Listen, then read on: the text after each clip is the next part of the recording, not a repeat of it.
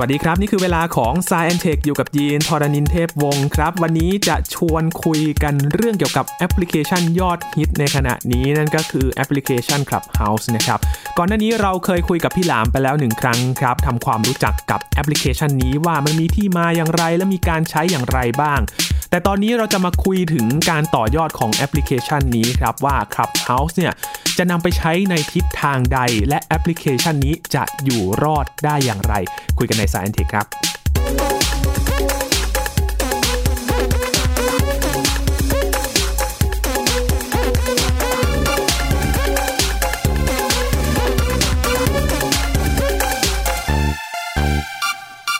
แอปพลิเคชัน Clubhouse นะครับ เป็นแอปพลิเคชันที่เราสามารถเข้าไปร่วมพูดคุยในวงสนทนาต่างๆนะครับ มีหลายประเด็นที่น่าสนใจ บางประเด็นนี่ก็ร้อนแรงเหลือเกินครับคุณผู้ฟังครับ บางประเด็นก็เป็นประเด็นที่ชวนแลกเปลี่ยน บางประเด็นก็เปิดมาเพื่อที่เราจะไปรับฟังความรู้ตามหัวข้อที่น่าสนใจนะครับ แต่พอ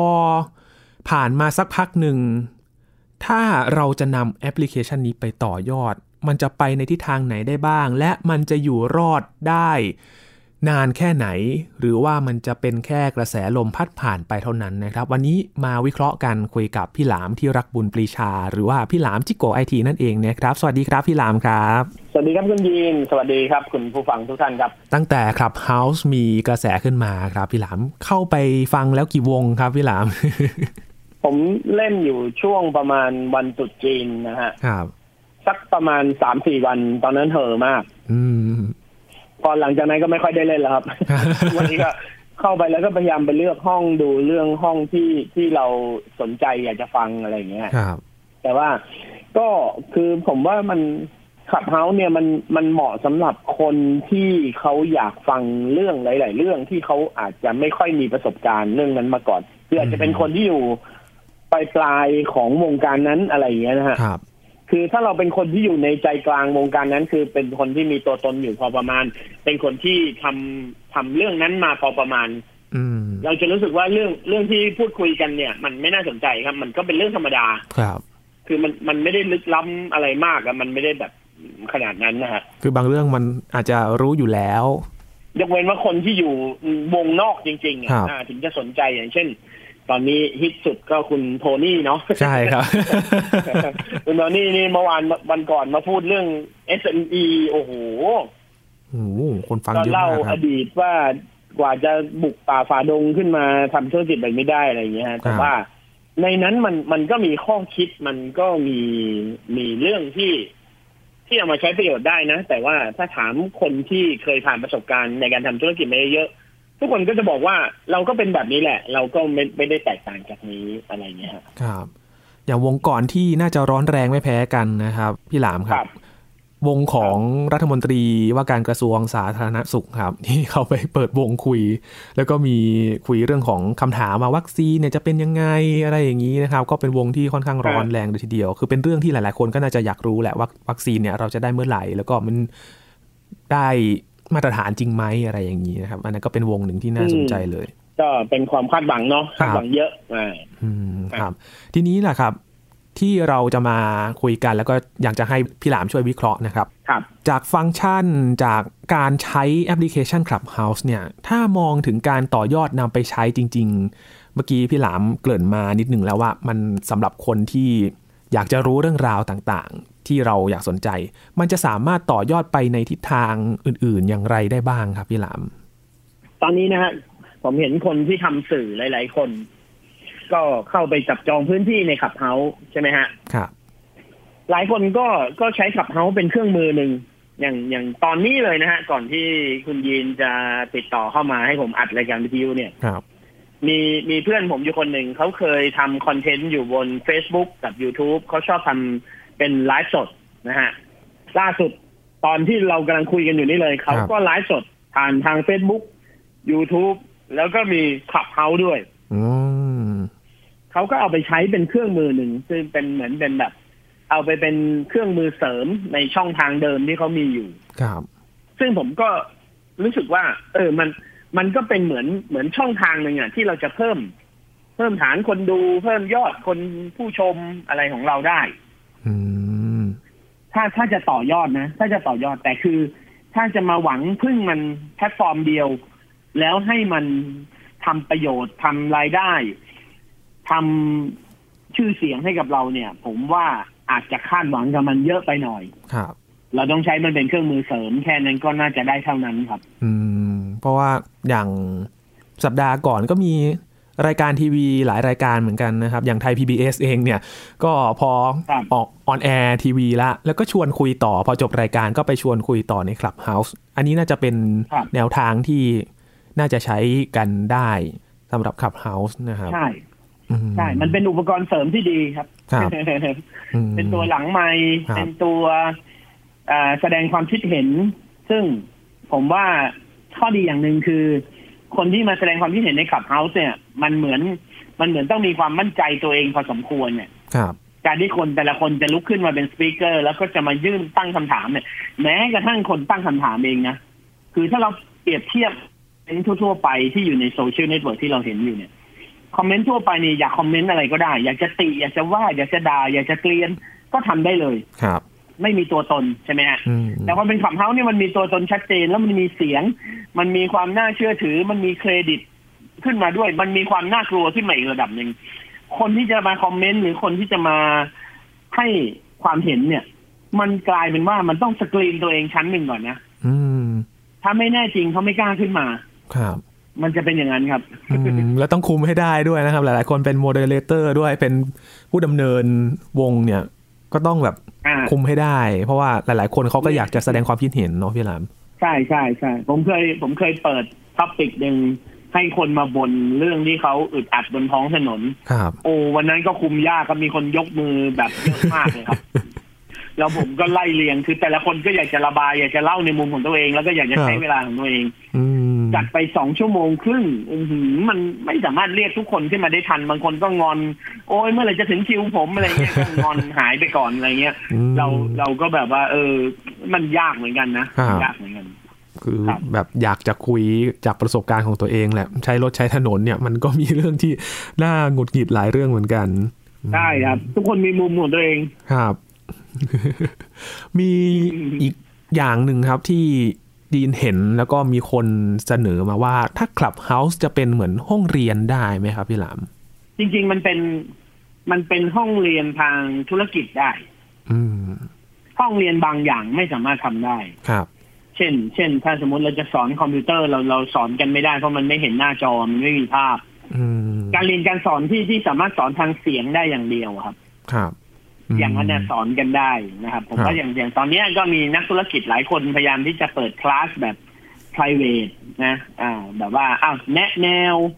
การทำธุรกิจ การเทรดหุ้น การเป็น SME การเป็นสตาร์ทอัพอะไรก็ตามแต่ที่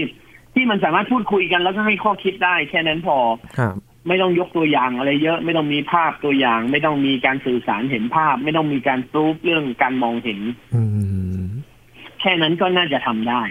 อ่า นะฮะ อืม เพราะว่ามันเป็นข้อจำกัดอย่างหนึ่งแหละครับเฮาส์เนี่ยสื่อสารได้เสียงอย่างเดียว ถ้าเราจะ ใช่ เล่าอย่างอื่นที่มีภาพประกอบเนี่ยยากละ แต่โจทย์สำคัญเลยคือต้องเล่าให้เห็นภาพ ใช่ เล่ายังไงให้เห็นภาพนั่นเองนะครับ นี่คือการต่อยอด ของ Clubhouse ที่ มันก็จะมีหลายอย่างที่ยังเป็นข้อจำกัดอยู่ที่นี้ครับ ถามจากประสบการณ์ ครับ ผู้ใช้อย่างพี่หลามบ้าง แล้วก็มองจากผู้ ครับ ใช้คนอื่นๆ ที่อาจจะมาแลกเปลี่ยนกันนะครับพี่หลาม ครับ มันยังขาดอะไรไหมครับ ฟีเจอร์อะไรที่ควรจะเสริมเข้าไปในแอปพลิเคชันนี้ครับ ผมว่าขาดอีกเยอะนะ อืม หนึ่งคือหนึ่งคือตอนเนี้ยโมเดลธุรกิจของขับเฮาส์ไม่ชัดเจนเลย ครับ ไม่มีเลย อย่าเรียกว่าไม่ชัดเจนดีกว่าเรียกว่าไม่มีเลย อืม แม้แต่ในตัวแอปพลิเคชันเองก็ไม่มีฟังก์ชันที่จะเอื้ออำนวยต่อการทำธุรกิจ ครับ นะฮะสองก็คือเขาก็ยังวาง policy ได้ไม่แน่นอน คือเขาก็ห้ามแบบรวมๆไว้ว่าห้ามทำเพื่อธุรกิจบอกเอ้า แล้วคนคือจะให้มาคุยเล่นกันอย่างเดียว หรือแม้กระทั่งตัวแอปพลิเคชันเองเนี่ยจะอยู่ไปเรื่อยๆ โดยที่มีแต่ค่าใช้จ่าย ไม่มีรายได้เขาจะทำได้ยังไงอะ อืม อันนี้นะครับคือคือสิ่งที่คลับเฮาส์เนี่ยผมว่าคนสร้างเนี่ยนะฮะคุณพอลเดวิดสันกับคุณโลฮานเซตเนี่ยสองคนเนี่ยเขาน่าจะตอนเนี้ยน่าจะกลุมขมับอยู่ น่าจะคิดว่าเราจะทำยังไงในสิ่งที่หลาย ๆ คนก็อาจจะรีเควสเข้ามา ครับ ในเรื่องของฟังก์ชันเนี่ย อันนั้นคือเรื่องหนึ่งนะฮะโมเดลธุรกิจคือเรื่องหนึ่ง อีกเรื่องหนึ่งก็คือเรื่องของฟังก์ชัน อืม ซึ่งสองอย่างเนี้ยมันจะสอดคล้องกัน มันจะมีผลกระทบต่อเนื่อง คือถ้าอยากจะทำให้มันมีในเชิงธุรกิจได้ เป็นสปอนเซอร์ได้ มีหารายได้ได้ มันอาจจะต้องเพิ่มฟังก์ชันบางอย่าง เพื่อให้มันสอดแทรกเข้าไปได้ เช่น ในหน้าห้องแต่ละห้องอาจจะมีป้ายแบนเนอร์ใช่ไหมฮะ หรือมีการแนบไฟล์บางอย่างได้ เฉพาะมอดูเลเตอร์เท่านั้นเพื่อให้คนดู คือมันก็ต้องมีส่วนที่เป็นส่วนแสดงผลขึ้นมา ครับ ใช่ไหมครับ หรือในอนาคตถ้าเราอยากจะสื่อสารกันได้คล่องกว่านี้หน่อย มัน อืม อาจจะต้องมีช่องแชทหรือเปล่า ใช่ไหมฮะ ม อย่างช่องแชทเนี่ยผมว่ามันมีได้เลย มันไม่ยาก เราสื่อสารกันด้วยเสียงเนี่ย คนที่ยกมืออยู่ยังไม่ได้เข้ามาพูดเนี่ย ยังไม่ถูกยกขึ้นมา หรือบางคนก็ไม่ได้อยากจะพูด อยากจะแค่บอกข้อความสั้นๆคำเดียว มันควรจะพิมพ์แชทได้ มันก็แค่ใส่ dialog box เข้ามาหนึ่งอัน แล้วก็ให้เรากดพิมพ์ใส่คีย์บอร์ดเพราะว่าพิมพ์เพิ่งจะซับมิดขึ้นมาในห้องก็เป็นเทคลอยขึ้นมา ครับ มันก็ไม่ได้เปลืองทรัพยากรอะไรมาก ผมมองว่าแค่นั้นก็น่าจะทำได้ อืม เนี่ยฮะ ฟีเจอร์พวกนี้เนี่ยยังต้องมีมาอีก แต่ว่ามันอยู่ที่นโยบายละว่าคนสร้างเนี่ย เขาจะต้องการให้มีสิ่งนั้นจริงหรือไม่นะฮะ อืมครับ เ คือเหมือนกับว่า ป็รื่งน่คิด เป็นประเด็นบางคนเนี่ยอยากจะเสนอประเด็น แต่บางทีประเด็นมันตกไปเนี่ยก็สามารถแบบส่งแชทเข้ามาได้เผื่อแบบผู้ดำเนินเขาจะได้แบบหยิบประเด็นนั้นมาพูดคุยกันต่อ ใช่ มันจะช่วยลดทราฟฟิกของการพูดลงไง ครับ คือไม่ต้องพูดทุกคนก็ได้ไหมส่งข้อ อืม ความมาบอกอย่างเดียวอะไรอย่างเงี้ย ครับ ใช่ไหมฮะ หรือพวกสัญลักษณ์อย่างอื่น เช่น เวลาเราคุยกันอยู่คนที่ฟังทั้งหมด ถ้าเขาเห็นด้วย มีการกดอีโมติคอน หรือว่ามีการกดสัญลักษณ์อะไรบางอย่างขึ้นมาไหมยกนิ้วให้ กดไลค์กดแชร์ตบมืออะไรอย่างเงี้ยนะฮะ ถ้ามันสามารถแสดงความเห็นผ่านสัญลักษณ์พวกนี้ได้เนี่ย ครับ มัก็จะทำให้ฟีเจอร์ของมันดีขึ้น ใช่ไหมฮะ ครับ อืมน่าสน ใจ แต่ตอนนี้ เลย นะแค่แค่ทำเซิร์ฟเวอร์ให้เพียงพอต่อคนใช้ทั้งโลก ก็ลำบากแล้ว ครับ ก็ลำบากแล้วนะฮะแล้วแล้วสองท่านนี้เนี่ยที่เป็นผู้สร้างเนี่ยไม่ได้เป็นบริษัทใหญ่โต อืม นะฮะยังไม่ได้เข้าตลาดหุ้นด้วยซ้ำไปนะ ครั ฮะ บ ยังเป็นบริษัทที่แบบระดับเล็ก ๆ ถึงระดับกลางๆอยู่ ครับ ก็น่าจะเผชิญปัญหาเรื่องค่าใช้จ่ายอยู่นะฮะตอนนี้ อืม เห็นพี่หลามเคยบอกกับยีนหลังไม้นะครับ ก่อนที่เราจะคุยกันเนี่ย จริงๆแล้วสองท่านเนี้เนี่ยกว่าจะมาเป็นที่รู้จักกับ Clubhouse เนี่ยเขาก็พัฒนามาหลายแอปเหมือนกันใช่ไหมครับพี่หลาม ใช่ครับ เป็นนักพัฒนาแอปที่ทำงานมาเยอะมาก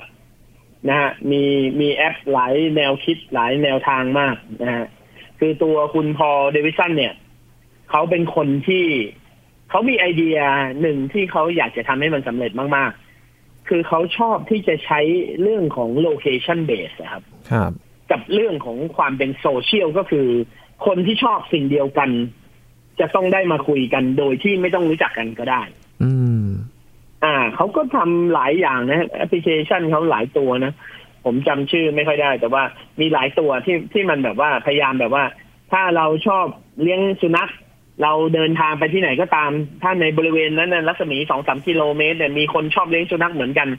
เราต้องเห็นเขาเราต้องได้รู้จักเขาแล้วเราต้องอาจจะมีโอกาสได้คุยกับเขา ครับ มันเป็นการพาคนที่ไม่รู้จักกันมาเจอกันมารู้จักกัน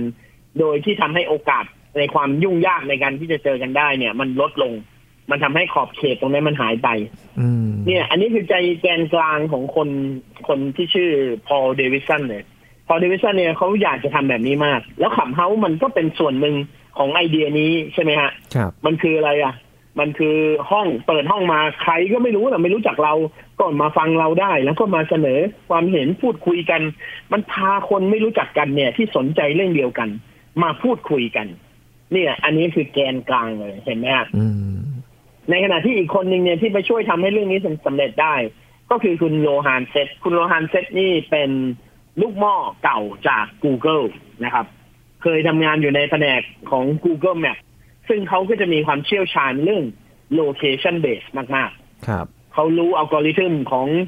ของ user การดึงเอา API ของเครื่องมือถือทุกเครื่องที่อยู่ในบริเวณใกล้ ๆ กันอะไรอย่างเงี้ย เนี่ย ทั้งหมดนี้นะผมว่ามันน่าจะอยู่ในรถแมพของ Clubhouse ซึ่งผมว่า Clubhouse เนี่ย ถ้าให้ผมเดา ความสามารถทั้งหมดของมันเนี่ยยังไม่ใช่แค่ตอนนี้ อันนี้มันเป็นแค่โปรเจกต์ทดลอง อืม แล้วเผอิญมันเปรี้ยงปร้างมันมันถูกใจคนทั้งโลก ครับ นะฮะมันอาจจะมีฟีเจอร์อื่น ๆ ที่แบบดึงเอาคนแถวๆละละแวกเราคน ตอนนี้มันดึงคนที่สนใจเรื่องเดียวกันมาอยู่ที่เดียวกันละคราวนี้มันอาจจะดึงคนที่อยู่ในโลเคชันใกล้ ๆ กันมาเข้ามาคุยกันได้อีกอันนี้น่าจะเป็นสเต็ปต่อไป ถ้าผมเดาไม่ผิด ครับ เพราะว่ามาจากคาแรคเตอร์ของทั้งสองท่านที่มาร่วมงานกันสองคนนี้เมื่อก่อนแยกกันทำงาน ไม่เคยรู้จักกันเลยครับ อืม จนกระทั่งคุณโลฮานเซตเนี่ย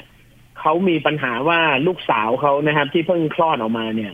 ป่วยเป็นโรคแบบว่าร่างกายไม่สามารถพัฒนาเจริญเติบโตได้ ครับ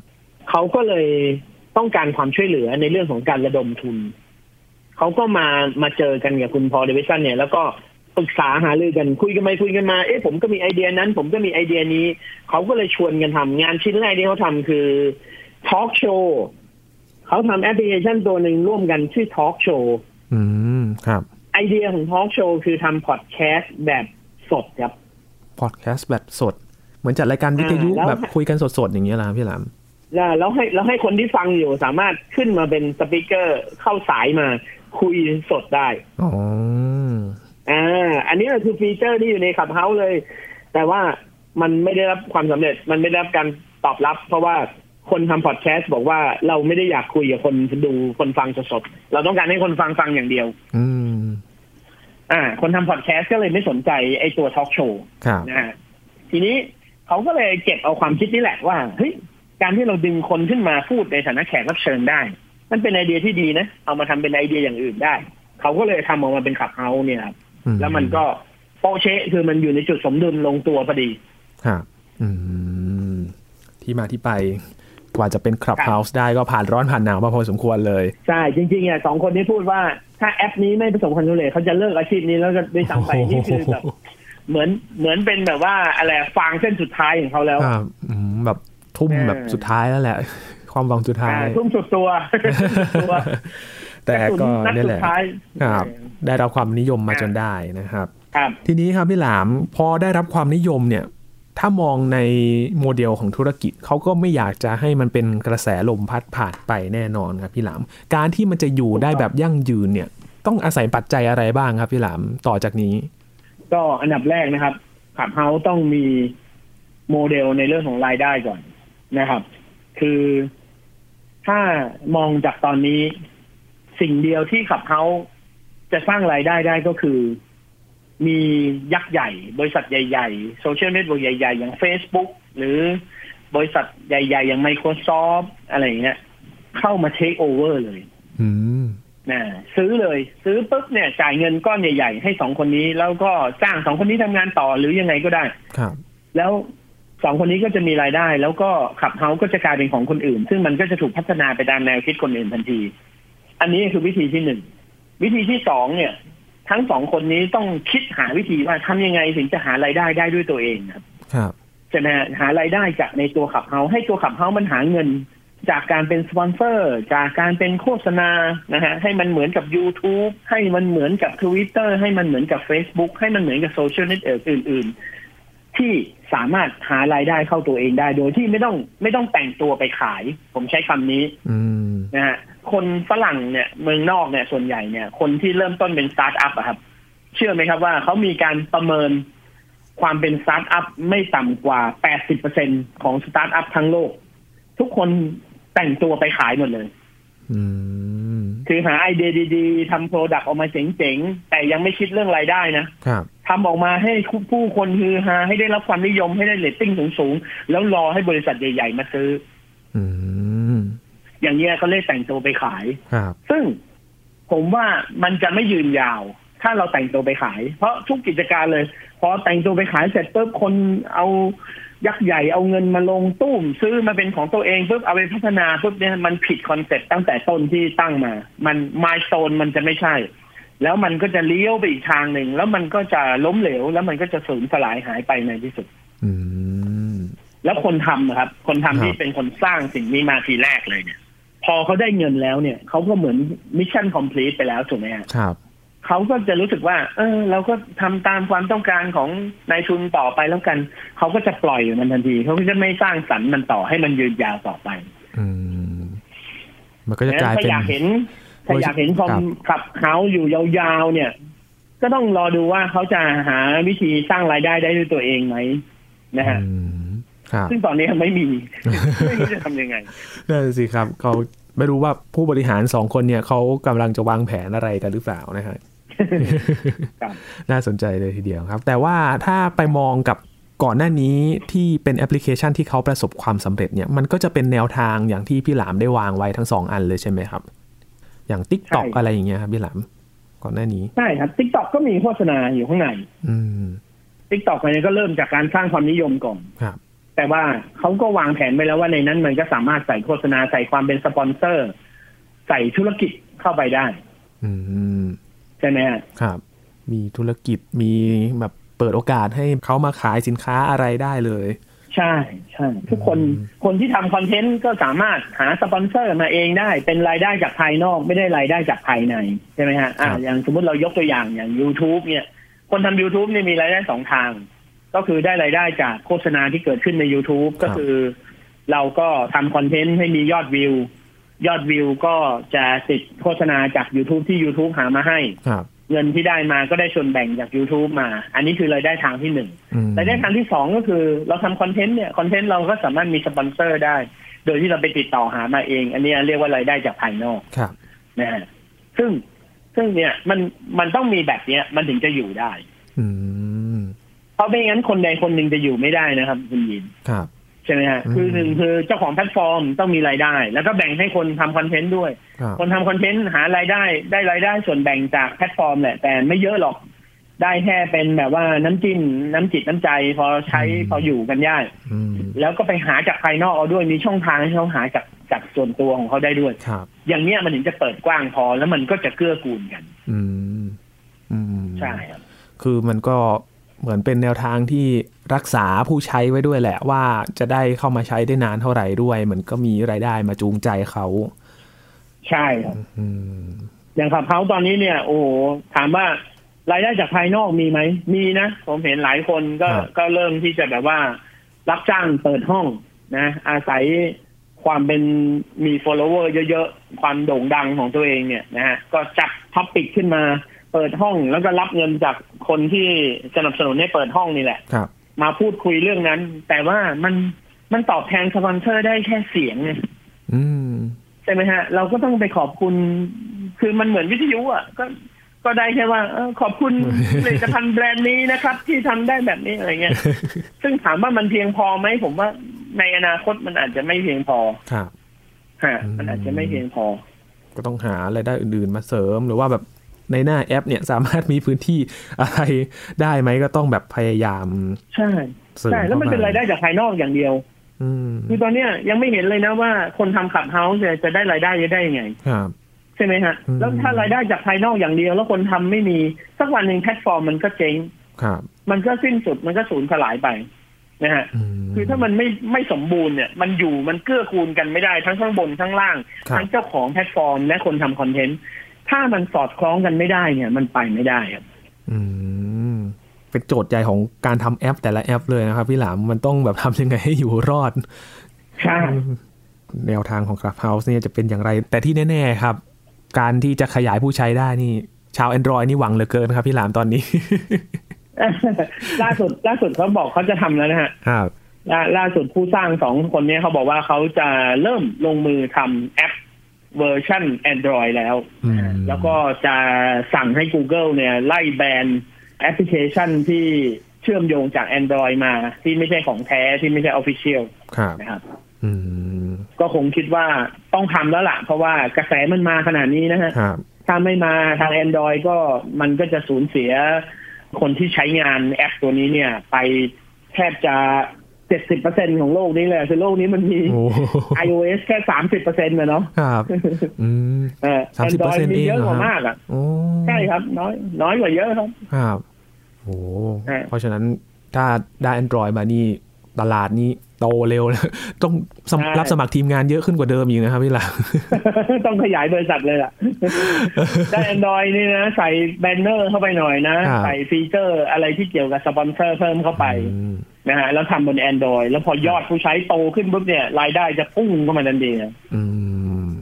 ฮะ ครับ รอดูนะครับว่าจะอยู่ได้นานแค่ไหน และจะเติบโตไปในทิศทางใดได้บ้างเนะครับสำหรับแอปพลิเคชัน Clubhouse ผู้ใช้ ใช่ครับ จะได้มีประสบการณ์การใช้มีฟีเจอร์อะไรที่น่าสนุกกว่านี้ไหม ต้องรอติดตามต่อไป เราก็ไม่อยากให้มันเป็นแค่กระแสลมที่มันพัดผ่านไปเท่านั้นนะครับ อยากให้มันอยู่นานๆ ครับผม ครับผมวันนี้ขอบคุณพี่หลามมาก ๆ เลยครับ ที่มาช่วยวิเคราะห์แล้วก็มองทิศทางของ Clubhouse กันนะครับผม ครับผม ขอบคุณครับ นี่คือ Science Tech นะครับ คุณผู้ฟังติดตามรายการก็ได้ที่ www.thaipbspodcast.com รวมถึงพอดแคาสต์ช่องทางต่างๆ ที่คุณกำลังรับฟังอยู่ครับ อัปเดตเรื่องราววิทยาศาสตร์เทคโนโลยี และนวัตกรรมกับเราได้ที่นี่ Thai PBS Podcast ครับ ช่วงนี้ยีนทรณินเทพวงศ์พร้อมกับพี่หลามที่รักบุญปรีชาลาไปก่อนนะครับ สวัสดีครับ